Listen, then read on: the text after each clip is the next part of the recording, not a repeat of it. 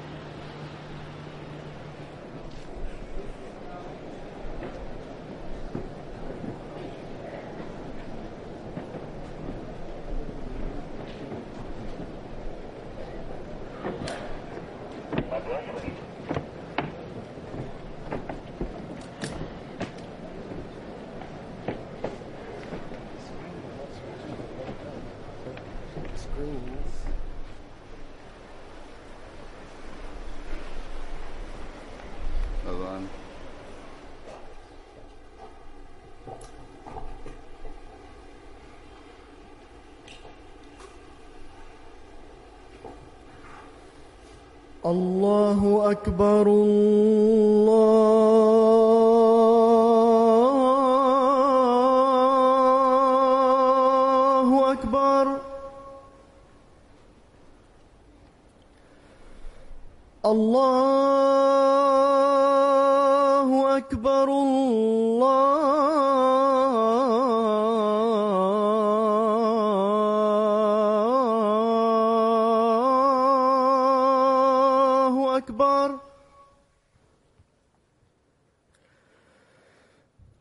أشهد أن لا إله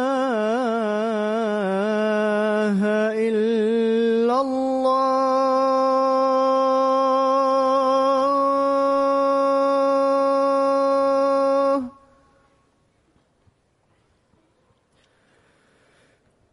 أشهد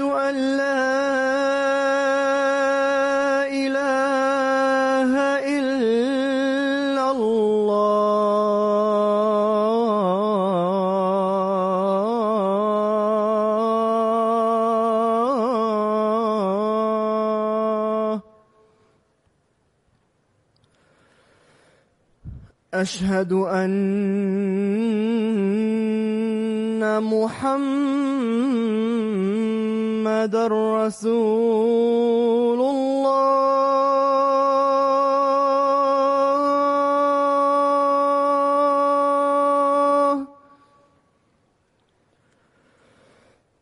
أشهد أن محمد رسول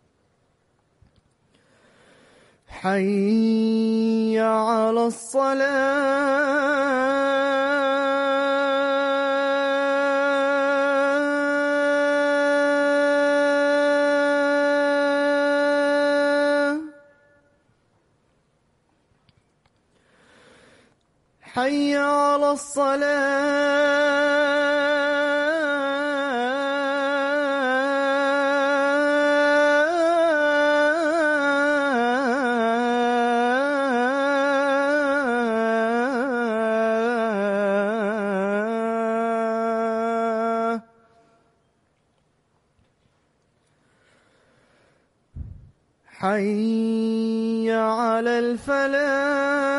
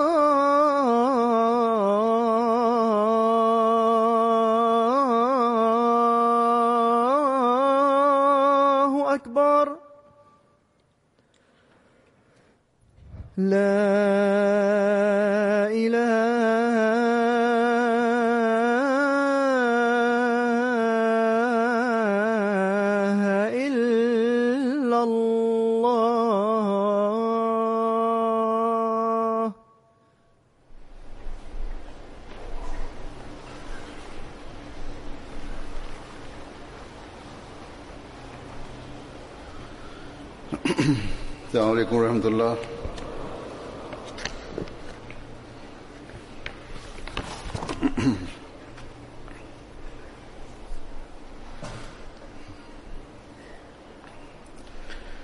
أشهد أن لا إله إلا الله وحده لا شريك له.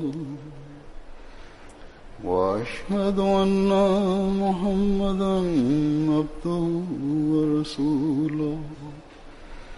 أما بعد فأعوذ بالله من الشيطان الرجيم.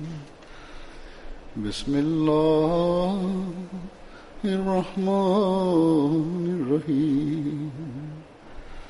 الحمد لله رب العالمين. الرحمن الرحيم. مالك يوم الدين. إياك نعبد وإياك نستعين. اهدنا الصراط المستقيم. صراط الذين أنعمت عليهم. غير المغضوب عليهم ولا الضالين.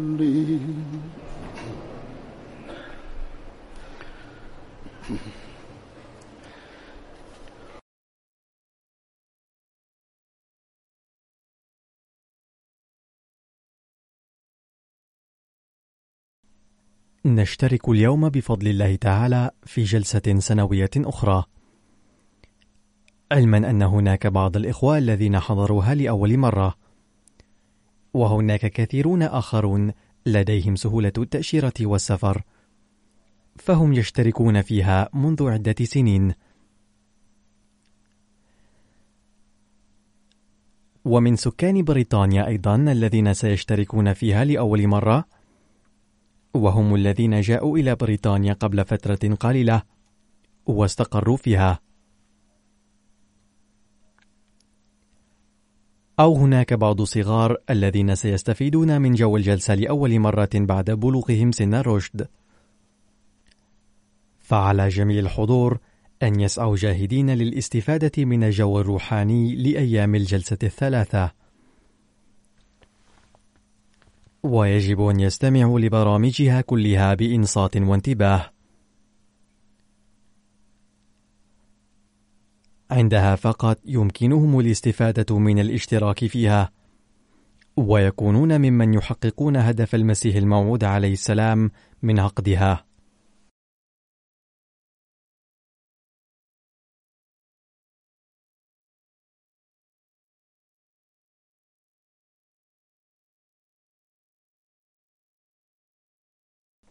يعلم الجميع أن العاملين في ترتيبات الجلسة أو 90% من أفراد الجماعة يعملون متطوعين وخاصة في أيام الجلسة.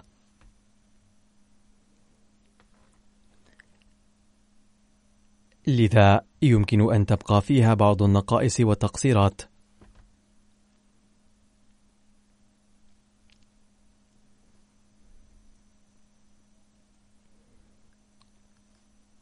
وإن سد هذا النوع من النقائص والتقصيرات واجب علينا جميعا.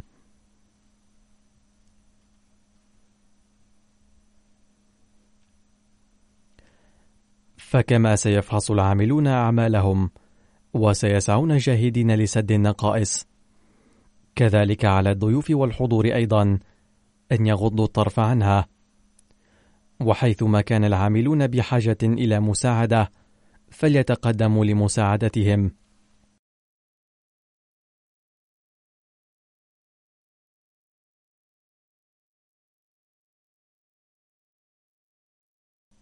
ستتولد فينا الوحدة حين نحمل أثقال بعضنا ونساعد بعضنا كلما اقتضى الأمر. فهذا هو المبدأ الأساس الذي يجب أن يتذكره الضيوف والمضيفون على حد سواء.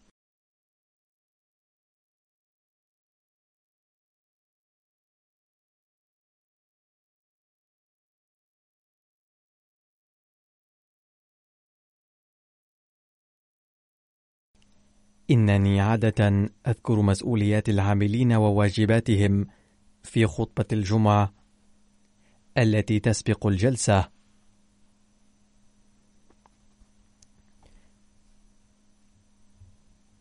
ثم أنصح الضيوف وأوجههم إلى واجباتهم في خطبة الجمعة يوم الجلسة.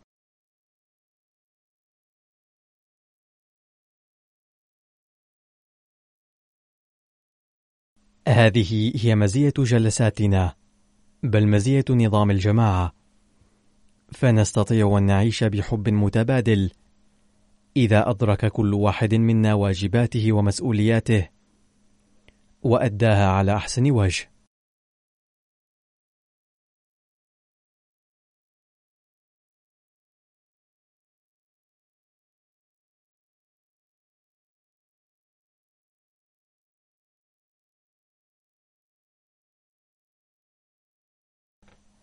اليوم سأوجه أنظار العاملين والضيوف إلى بعض الأمور.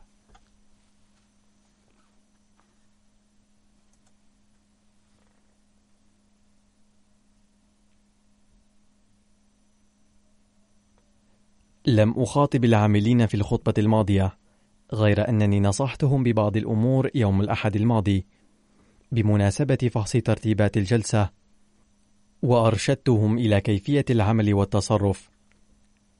إن أغلبية العاملين في ترتيبات الجلسة يعملون منذ فترة طويلة، وبذلك يكونون قد تدربوا جيدا وعرفوا كيفية عملهم على ما يرام. غير أن هناك عددا لا بأس به من الأطفال والشباب الذين ينضمون إلى صفوفهم كل عام فيربيهم ويدربهم العاملون والمشرفون على فروع مختلفة بناء على خبراتهم السابقة.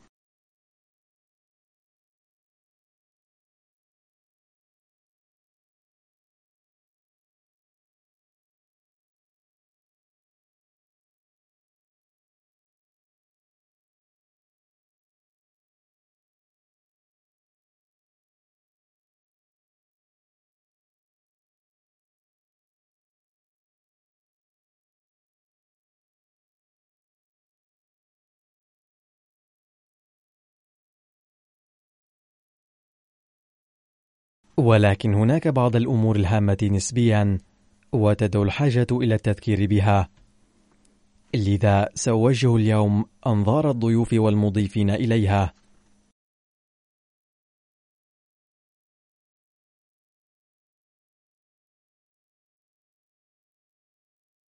الأمر الأول المتعلق بالعاملين هو أنهم قدموا أنفسهم لخدمة الضيوف الذين جاءوا للاشتراك في الجلسة. التي أسسها سيدنا المسيح الموعود عليه السلام بأمر من الله تعالى، ولم يحضروا مهرجانا أو حفلا دنيويا بل جاءوا إلى هنا لرفع مستواهم الروحاني والعلمي.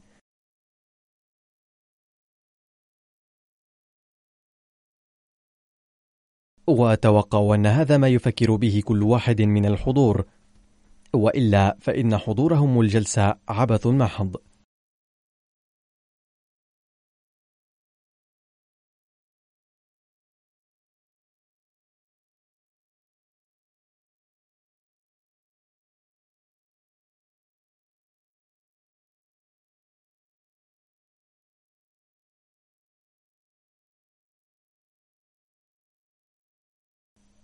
على أي حال يجب على العاملين أن يتذكروا دائما أن عليهم أن يراعوا مشاعر الضيوف وعواطفهم ويضربوا أمثلة عليا في الأخلاق الفاضلة مهما كان سلوك الضيف.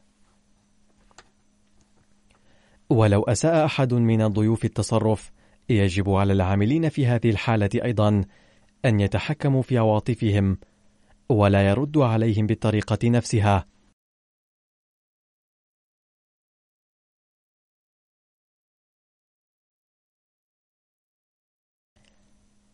فما دام قدم كل عامل نفسه لخدمة الضيوف لوجه الله فليتحمل لوجهه سلوكا غير لائق من الضيوف إن صدر من أحدهم.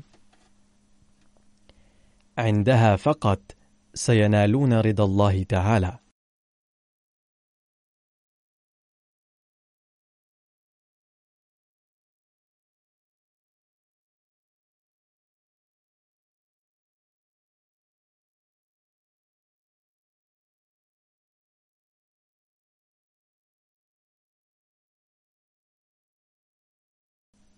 كيف كانت أسوة النبي الذي نؤمن به تجاه الضيوف من المدينة التي كان يسكنها والذين كانوا يأتونه كل يوم. علما أنهم ما كانوا يأتونه مرة في العام فقط مثل مناسبة الجلسة بل كانوا يزورونه كل يوم بحيث كان النبي صلى الله عليه وسلم يدعوهم أحيانا للطعام نظرا إلى فقرهم. فكان بعضهم يجلسون لفترة طويلة خائدين في الأحاديث. وبذلك كانوا يقلون بأوقات راحته صلى الله عليه وسلم.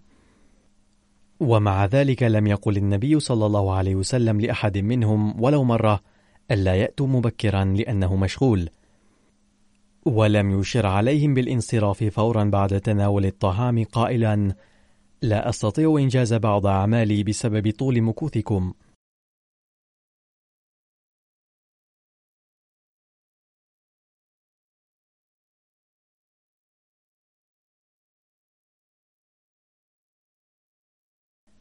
ولكن الله تعالى رأى سلوك هؤلاء الناس ورحابة صدره صلى الله عليه وسلم في استقبال الضيوف فقال للمؤمنين فيستحيي منكم والله لا يستحيي من الحق.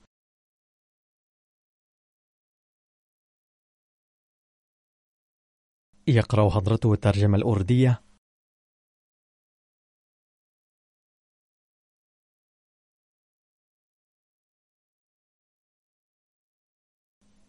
فلا تؤذوا النبي بطول المكوث في بيته دون مبرر. فمن ناحية ذكر الله تعالى أسوة النبي صلى الله عليه وسلم المثلى وحسن أخلاقه في الضيافة. ومن ناحية ثانية أمر الضيوف ألا يتجاوزوا حدودهم كضيوف. بل يجب أن يراعوا حدود الضيافة وقيودها وألا يستغلوا الموقف كونهم ضيوفا.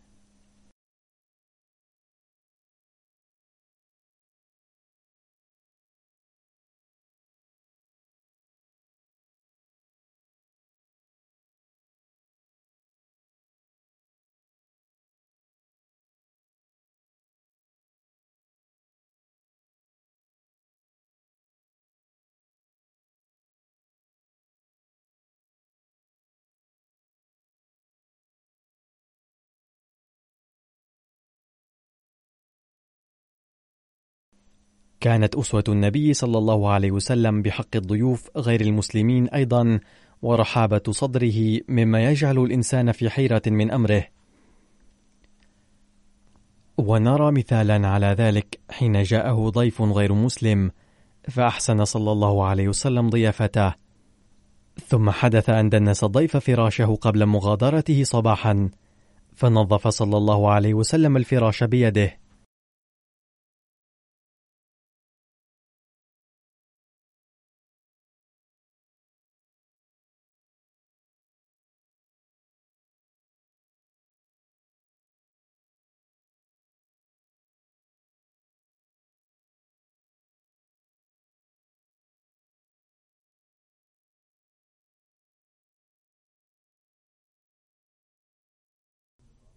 سأل الصحابة رضوان الله عليهم أن يتيح لهم أيضا فرصة الخدمة، فلماذا يكلف نفسه؟ فقال: كان ضيفي، ولذا سأرفع حدثه بنفسي. هذه هي أسمى أسوة، لا ينافسه فيها غيره. يحضر جلساتنا الأحمديون وغيرهم، وكل القادمين هم حائزون على أسمى الأخلاق، ويأتون من أجل تعلم الدين. أو من أجل الحصول على المعلومات عن الأحمدية أي الإسلام الصحيح. ففي كل واحد ضعف بشري وإذا صدر من أحدهم أي تصرف غير لائق أو تجاوز فلا يسعنا القول إنهم سيء الأخلاق أو نياتهم غير سليمة.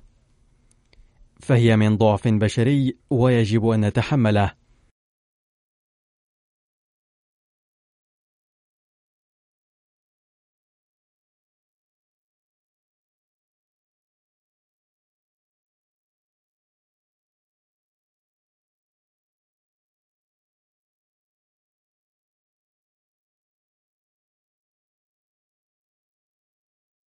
ومن الصحيح تماما أن الأحمدي سواء كان ضيفا أو مضيفا يجب أن يتعامل بالأخلاق السامية.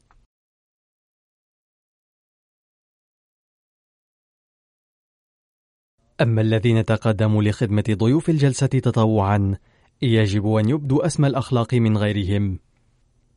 فإذا اتسم العاملون بالصبر وسمو الأخلاق فسوف يخجل مخاطبهم من تلقاء نفسه. فعلى كل متطوع في كل قسم وشعبة أن يتخلق في هذه الأيام بأخلاق سامية باعتبار ذلك تحديا كبيرا.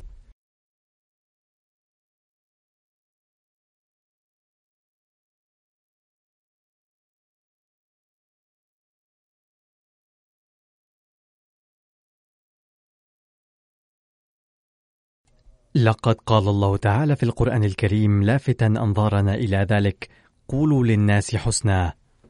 أي تكلموا مع الناس كلاما لطيفا وبرفق ولين. فهذا هو الأمر الأساسي الذي لا بد منه لإظهار الأخلاق الفاضلة والقضاء على النزاعات والخصومات. وهذا المبدأ لا يتعلق بالمناسبات الخاصة فقط بل هو دائم. وإذا تمسك به الناس دوما فلن يبقى هناك أي تجاوز أو انزعاج مطلقا.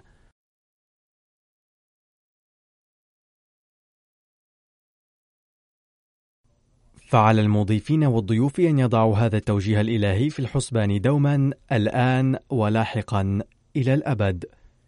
ويجب أن يراعوا ذلك في هذه الأيام حتما.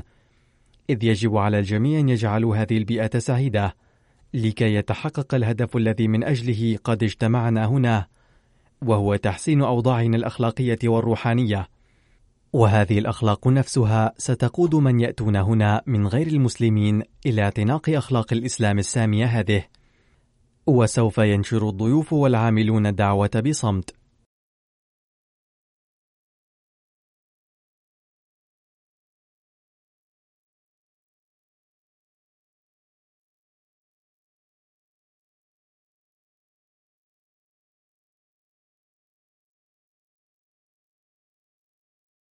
يقول النبي صلى الله عليه وسلم لا شيء أثقل في الميزان من الخلق الحسن.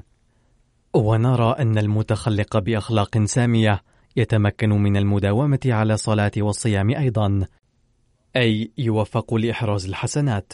وخاصة حين يوفق الإنسان للحسنات ابتغاء مرضات الله ينشأ لديه الالتفات إلى عبادة الله. وشكره تعالى أيضا على أنه يبدي هذه الأخلاق الفاضلة عملا بأوامر الله تعالى.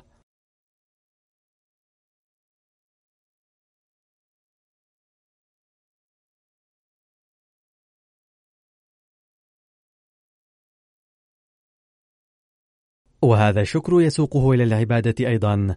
فكأن حسنة واحدة تقود المرء إلى إحراز حسنات من مستوى رفيع على الدوام بمعنى أن الحسنة تنجب حسنات عدة باستمرار.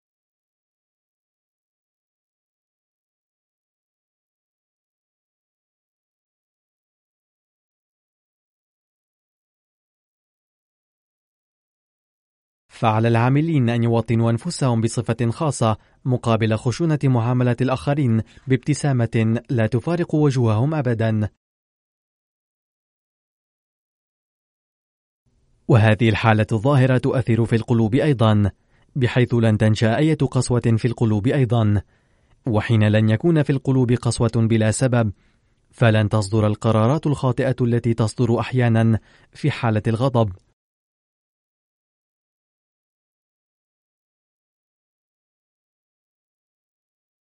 يقول أحد الصحابة بيانا لأسمى أخلاق النبي صلى الله عليه وسلم هذه ما رأيت قط وجها أكثر بشاشة من وجه النبي صلى الله عليه وسلم.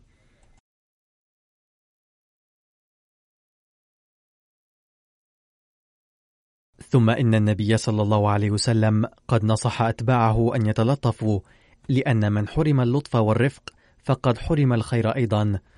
وإذا فهم هذا الأمر المتطوعون والضيوف كلهم فببركة هذه البيئة سوف يملؤون جرابهم بالخيرات والبركات.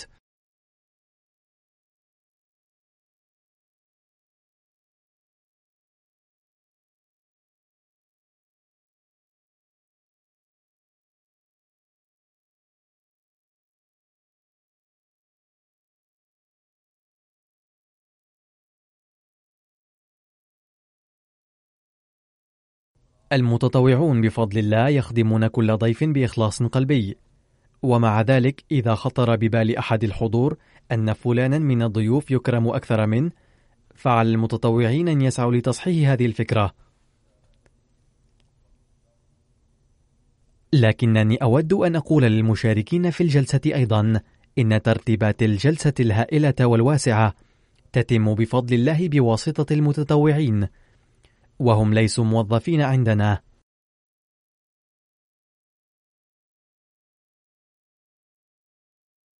وبعضهم حائزون على مناصب مرموقة ويتقدمون لخدمة ضيوف المسيح الموعود عليه السلام بحماس وعاطفة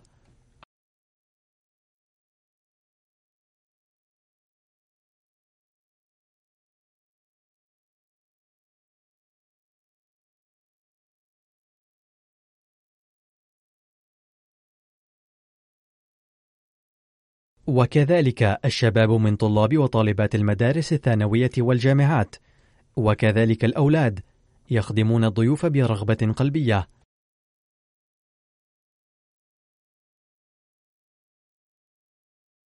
فإن رأيتم بعض ثغرات ونقاط الضعف في النظام فيجب غض الطرف عنها ويجب أن تضعوا نصب أعينكم دوما الهدف السامي وهو اجتماعكم هنا.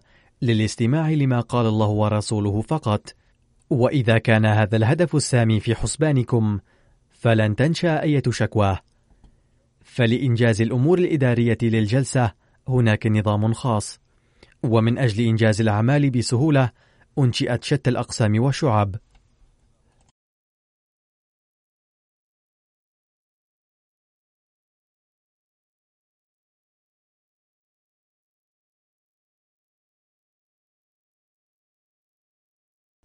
فإذا رأى أي ضيف النقص في أي قسم وخطر بباله أنه لا يضيف ويكرم كما كان يجب ويستحق فعليه أن يكتب إلى رئيس ذلك القسم فقط بدلا من التشاجر مع العاملين. فإن لم نستطع إزالة ذلك النقص هذا العام فسوف نسعى لإزالته في السنة القادمة. فمن حسن نظام الجماعة ويجب أن يكون كذلك أن النقائص التي ترفع إلينا نحاول إزالتها.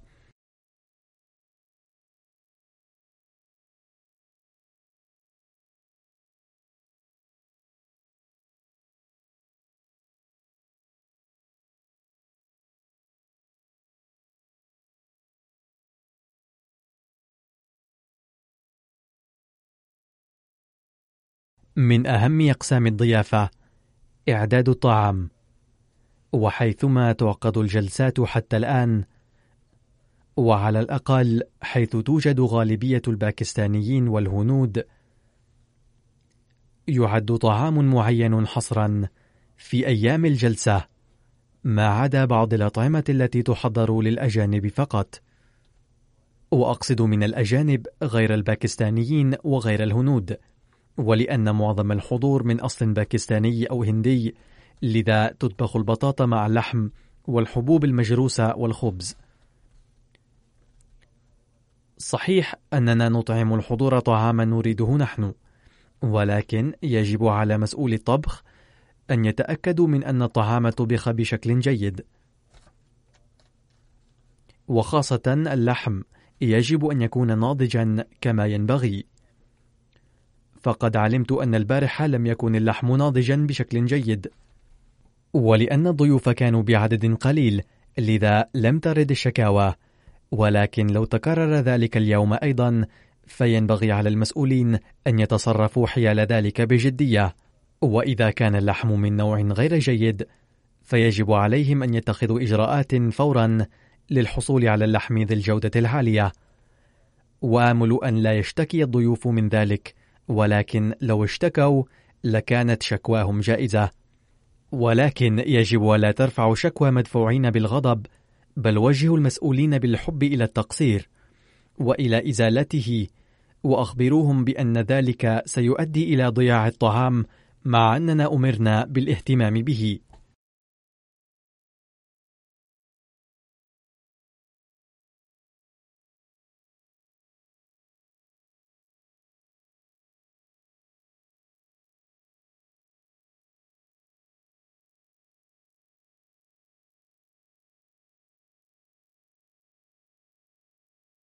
ثم يجب على حضور الجلسة أن ينتبهوا إلى قول النبي صلى الله عليه وسلم: من حسن إسلام المرء تركه ما لا يعنيه.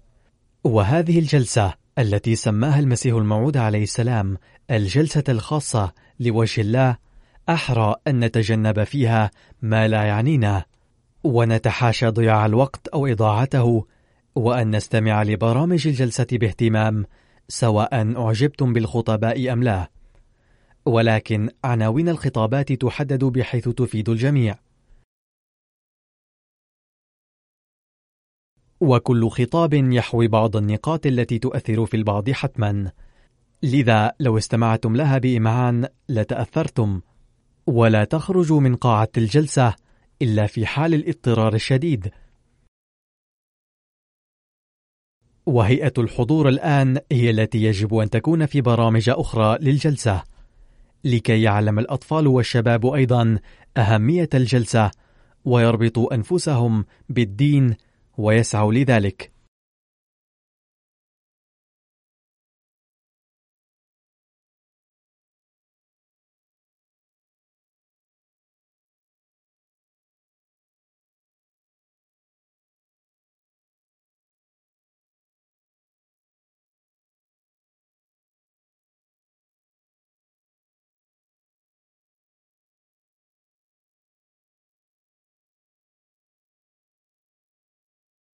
في هذه الأيام من الضروري جدا في المحيط المادي أن يعلم الأطفال والشباب أهمية الدين ويربط به ويجب على الآباء والأمهات أن يتوجهوا إلى هذا الأمر.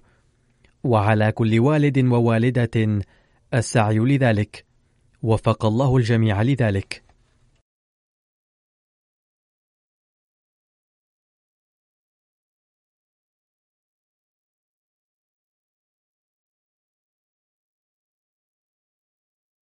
أهم شيء فيما يتعلق بالتربية والربط بالدين هو العبادة، ولذلك فرضت علينا الصلوات الخمس، ولقد جاء كثير من الناس من الخارج، فنجمع الصلوات في هذه الأيام بسبب برامج الجلسة والمسافرين، فيجب الالتزام بها أيضا.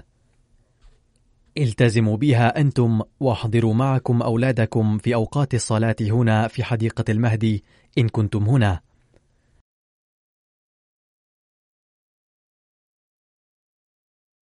وإذا كنتم غير موجودين هنا وعدتم إلى بيوتكم في وقت صلاة الفجر وصلاة المغرب والعشاء فصلوا في مراكز الصلاة أو المساجد قرب بيوتكم. وإذا كانت بيوت بعضكم بعيدة عن المسجد أو مركز الصلاة فعليهم أن يصلوا جماعة في بيوتهم.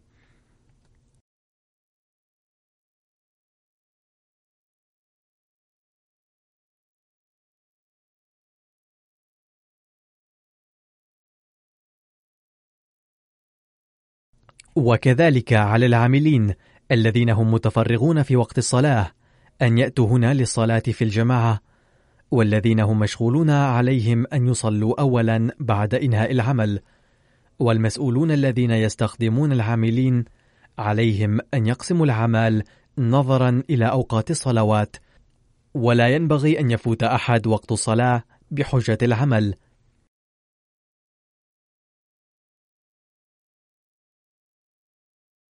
ويجب أن يتناوب العاملون العمل بحيث يجد الجميع فرصة الصلاة لأنه إن لم نهتم بالصلوات فتذهب جميع أعمالنا سداه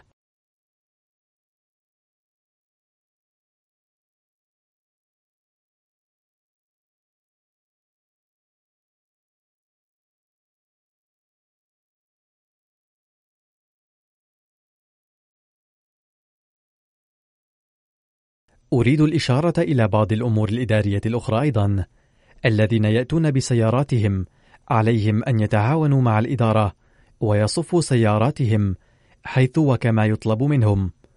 وفي بعض الأحيان تحدث المشاكل في ذلك لأن البعض يصرون على صف سياراتهم بحسب رغبتهم فيتشاجرون مع العاملين. هذا يؤدي إلى الخلل في الإدارة.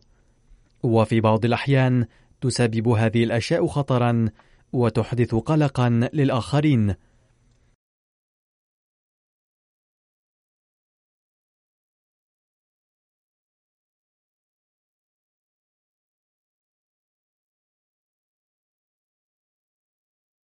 وإضافة إلى مكان الجلسة السنوية فالذين يأتون إلى مسجد فضل للصلاة وكنت قد واجهت العاملين يوم الأحد ليضبطوا هذا الأمر. ولكن الضيوف وحضور الجلسة الذين يذهبون إلى هناك من أجل الصلاة عليهم أن يتذكروا أن من واجبهم أن يصفوا سياراتهم في مكان لا يسد طريق الجيران ولا يسد الطريق المؤدي إلى بيوتهم لكي لا يتضايقوا. وكنت أخبرت العاملين أيضا يوم الأحد الماضي أن جيراننا يشكون من أنكم تصفون سياراتكم أمام بيوتهم بحيث تسد طرقهم فلا يستطيعون الخروج من بيوتهم أو الدخول إليها. وقال بعض الجيران إنكم تدعون أن الخليفة يرشدكم لأن للأحمديين صلات بهؤلاء الجيران فيذهبون إليهم كل سنة بمناسبات الأعياد ويقدمون إليهم بعض الهدايا وكذلك يتواصلون معهم في أيام الجلسة. فقال لهم هؤلاء الجيران إنكم تتحدثون كثيرا عن الخلافة وأنكم تطيعون جدا خليفتكم أفلا يخبركم الخليفة عن حقوق الجيران؟ أم أنكم لا تطيعونه؟ ما قاله الآخرون عنا مخجل جدا لنا جميعا فقد شعرت أنا بالخجل الشديد لهذا الأمر وقولهم صحيح لأننا إن كنا نفعل ذلك فلا بد أن يكون السبب أحد هذين الأمرين. لذا يجب أن تهتموا بهذا الأمر بشكل خاص.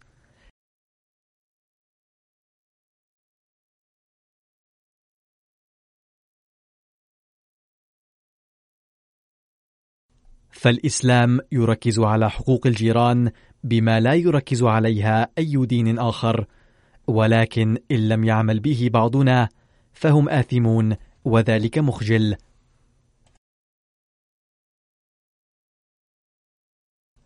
وأقول بشكل خاص للذين يأتون من خارج لندن ومن أوروبا كألمانيا وغيرها الذين يأتون منهم بسياراتهم عليهم الانتباه لهذا الأمر لأن بعضهم لا يهتمون به.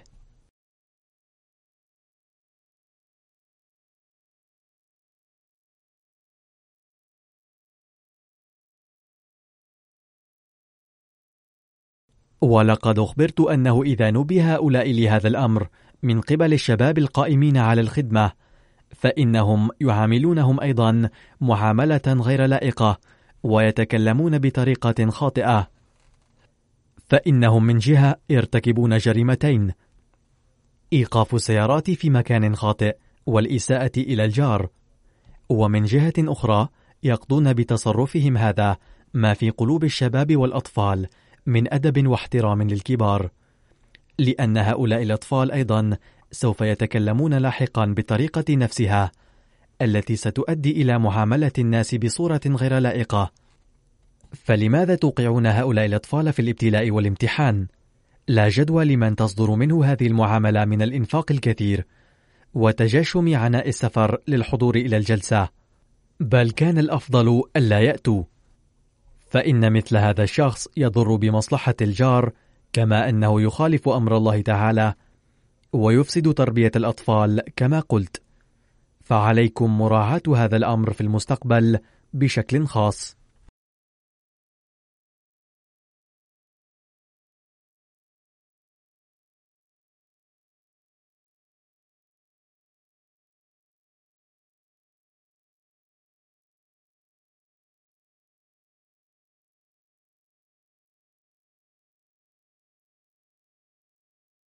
ومن الناحية الإدارية هناك قسم النظافة أيضا. وثمة حاجة ماسة إلى الانتباه إليها. وأنبهكم دوما إلى أن النظافة من الإيمان ويجب أن نتذكر هذا الأمر دوما. على الضيوف أيضا أن يحافظوا على نظافة المراحيض عند استخدامها وتجفيف المياه فيها. ولقد رفعت بعض الشكاوى من أن المياه تفيض على أرضية المراحيض بحيث يصعب على الآخرين استخدامها. صحيح أن هذا واجب الخدام أيضا ولكن يجب ألا تتركوه على الخدام فقط بل ساعدوهم في هذا الخصوص.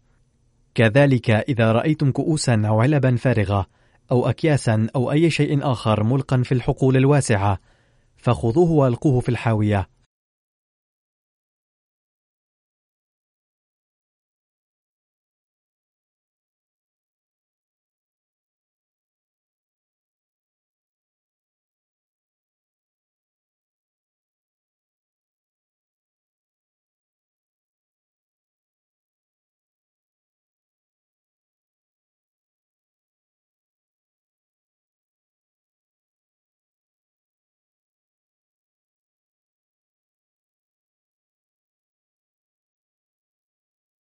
وهناك أمر آخر جدير بالاهتمام في هذه الأيام وهو أن العشب قد جف كثيرا جراء عدم نزول المطر. فهناك خطر كبير من أن تنشب فيه النار وإن كان الإخوة حاولوا جز العشب وحفظه إلا أن هناك إمكانية حدوث حادثة ما فلا بد من الاحتياط. ويجب أن يهتم المتطوعون للخدمة والضيوف أيضا بهذا الأمر بشكل خاص. وألا يرموا على الأرض ما يؤدي إلى إشعال النار.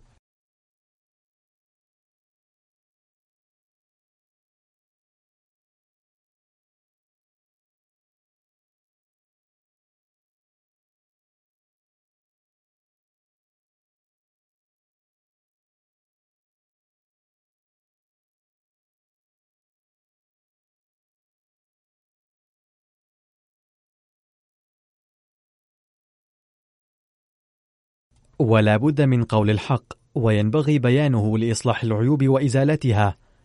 فمن اعتاد التدخين فالأنسب له في هذه الأيام الخروج من حدود حديقة المهدي للتدخين. ولكن يجب ألا يفهم من هنا أنني أجيز التدخين ولا أعتبره سيئا بل هو سيء ويجب أن تحاول الإقلاع عنه وتجنبه. لم يحرمه المسيح الموعود عليه السلام إلا أنه لم يحبذه بل أظهر كراهيته له في بعض المناسبات ونصح بتجنبه. ناهيك عما يضيف إليه بعض الشباب من المخدرات متأثرين بمحيطهم الفاسد فإنه ممنوع وإثم.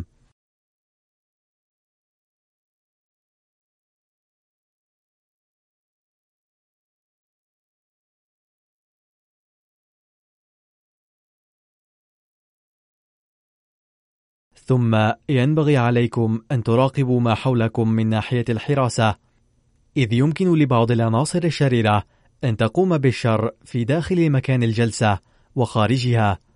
ويجب أن تكونوا يقظين فإن رأيتم أي شيء يثير الشكوك أو لاحظتم أن تصرفات أحد مشكوك فيها فأطلعوا عن ذلك المسؤولين أو أي شخص قريب يقوم بالخدمة. وعلى النساء أيضا الاهتمام بألا تدخل إحداهن مكان الجلسة وهي متنقبة. وأن يتم الفحص الإلكتروني للهويات على الباب الرئيس بشكل جيد. ويجب التأكد من رؤية الوجوه. وينبغي أن تسفر النساء عن وجوههن في الأماكن المخصصة لهن في الجلسة. وبما أن هناك نظاما خاصا لفحص بطاقات الدخول مما قد يطيل هذه العملية بما قد يؤدي إلى تحمل مشقة الانتظار. فعلى الضيوف أن يتحملوها لأن الحيطة والحراسة أمران هامان جدا.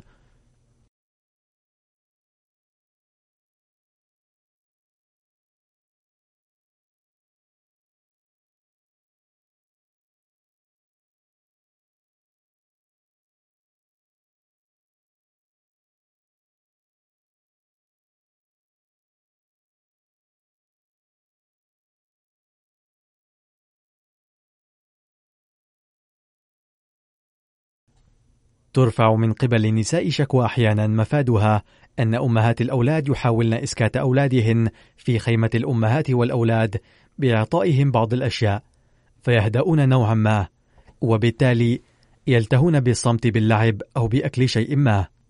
أما الأمهات فلعلهن يرين أن عليهن الآن إثارة الضجة بعد إسكات أولادهن لذلك فإنهن لا يلبثن أن يتحدثن فيما بينهن وأحيانا تستمر محادثاتهن أثناء خطابات الجلسة أيضا والضجيج يعم ذلك المكان إلى درجة أن لو رغبت إحداهن في الاستماع للخطاب بإنصات فلا تستطيع ذلك. فعلى من يخدمن هناك مراقبة هذا الأمر لأنه يمكن تحمل ضجيج الأطفال في خيمة الأمهات والأطفال إلا أنه لا يمكن تحمل ضجيج الأمهات. وهناك شكوى من قبل النساء أيضا أن بعض النساء في الخيمة الرئيسة الخاصة بهن يتكلمن فيما بينهن أثناء الخطابات دون ما سبب ويسئن الكلام مع من تنبههن من المتطوعات ويرددن عليهن بردود خاطئة لا تليق. وفق الله تعالى الجميع للاستفادة من الجلسة أكثر وأكثر. ووفقهم للعمل بهذه الأمور والنصائح التي أسديتها الآن أو التي هي مكتوبة في منشور برنامج الجلسة. ولكن يجب أن تتذكروا أمرا يحيط بكل هذه التعليمات وهو واجب على الجميع وضروري جدا أي الدعاء الخاص لنجاح الجلسة. جعل الله تعالى هذه الجلسة مباركة بمحض فضله وحفظنا جميعا من كل شر وأن نستفيض بتلك الفيوض التي اجتمعنا هنا لأجلها.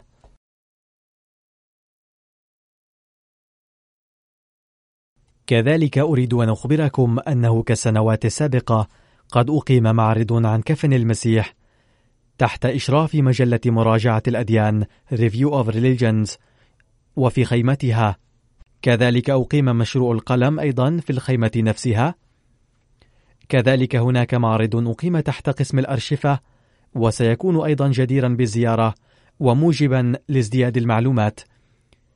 إضافة إلى ذلك فإن قسم التبليغ في بريطانيا أقام معرضا حول القرآن الكريم وسيكون أيضا موجبا لزيادة المعلومات إن شاء الله. فعليكم بزيارته.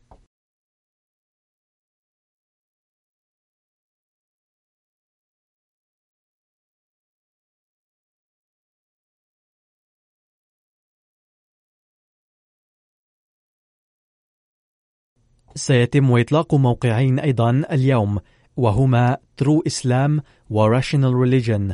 وهناك مسابقة الخطابات على الإنترنت من قبل قسم التبليغ ويقبل عليها المشتركون الآن. ولقد بدأوها في هذه الجلسة بوجه خاص. على أي حال هذه هي بعض الأمور الزائدة عن البرنامج المعهودة التي تتم في مكان الجلسة. وعلى المشاركين الاستفادة من هذه المعارض والبرامج. وفق الله تعالى جميع المشاركين في هذه الجلسة لنيل نصيب من دعوات المسيح الموعود عليه السلام. آمين.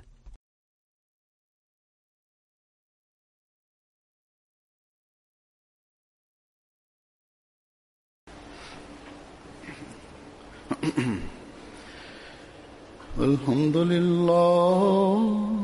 الحمد لله نحمده ونستعينه ونستغفره ونؤمن به ونتوكل عليه ونعوذ بالله من شرور أنفسنا ومن سيئات أعمالنا من يهده الله فلا مضل له ومن يضلل فلا هادي له. ونشهد أن لا إله إلا الله ونشهد أن محمدا عبده ورسوله. عباد الله رحمكم الله. إن الله يأمر بالعدل واللسان وإيتاء ذي القربى وينهى عن الفحشاء والمنكر والبغي يعظكم لعلكم تذكرون اذكروا الله يذكركم ودوه يستجب لكم. ولذكر الله أكبر.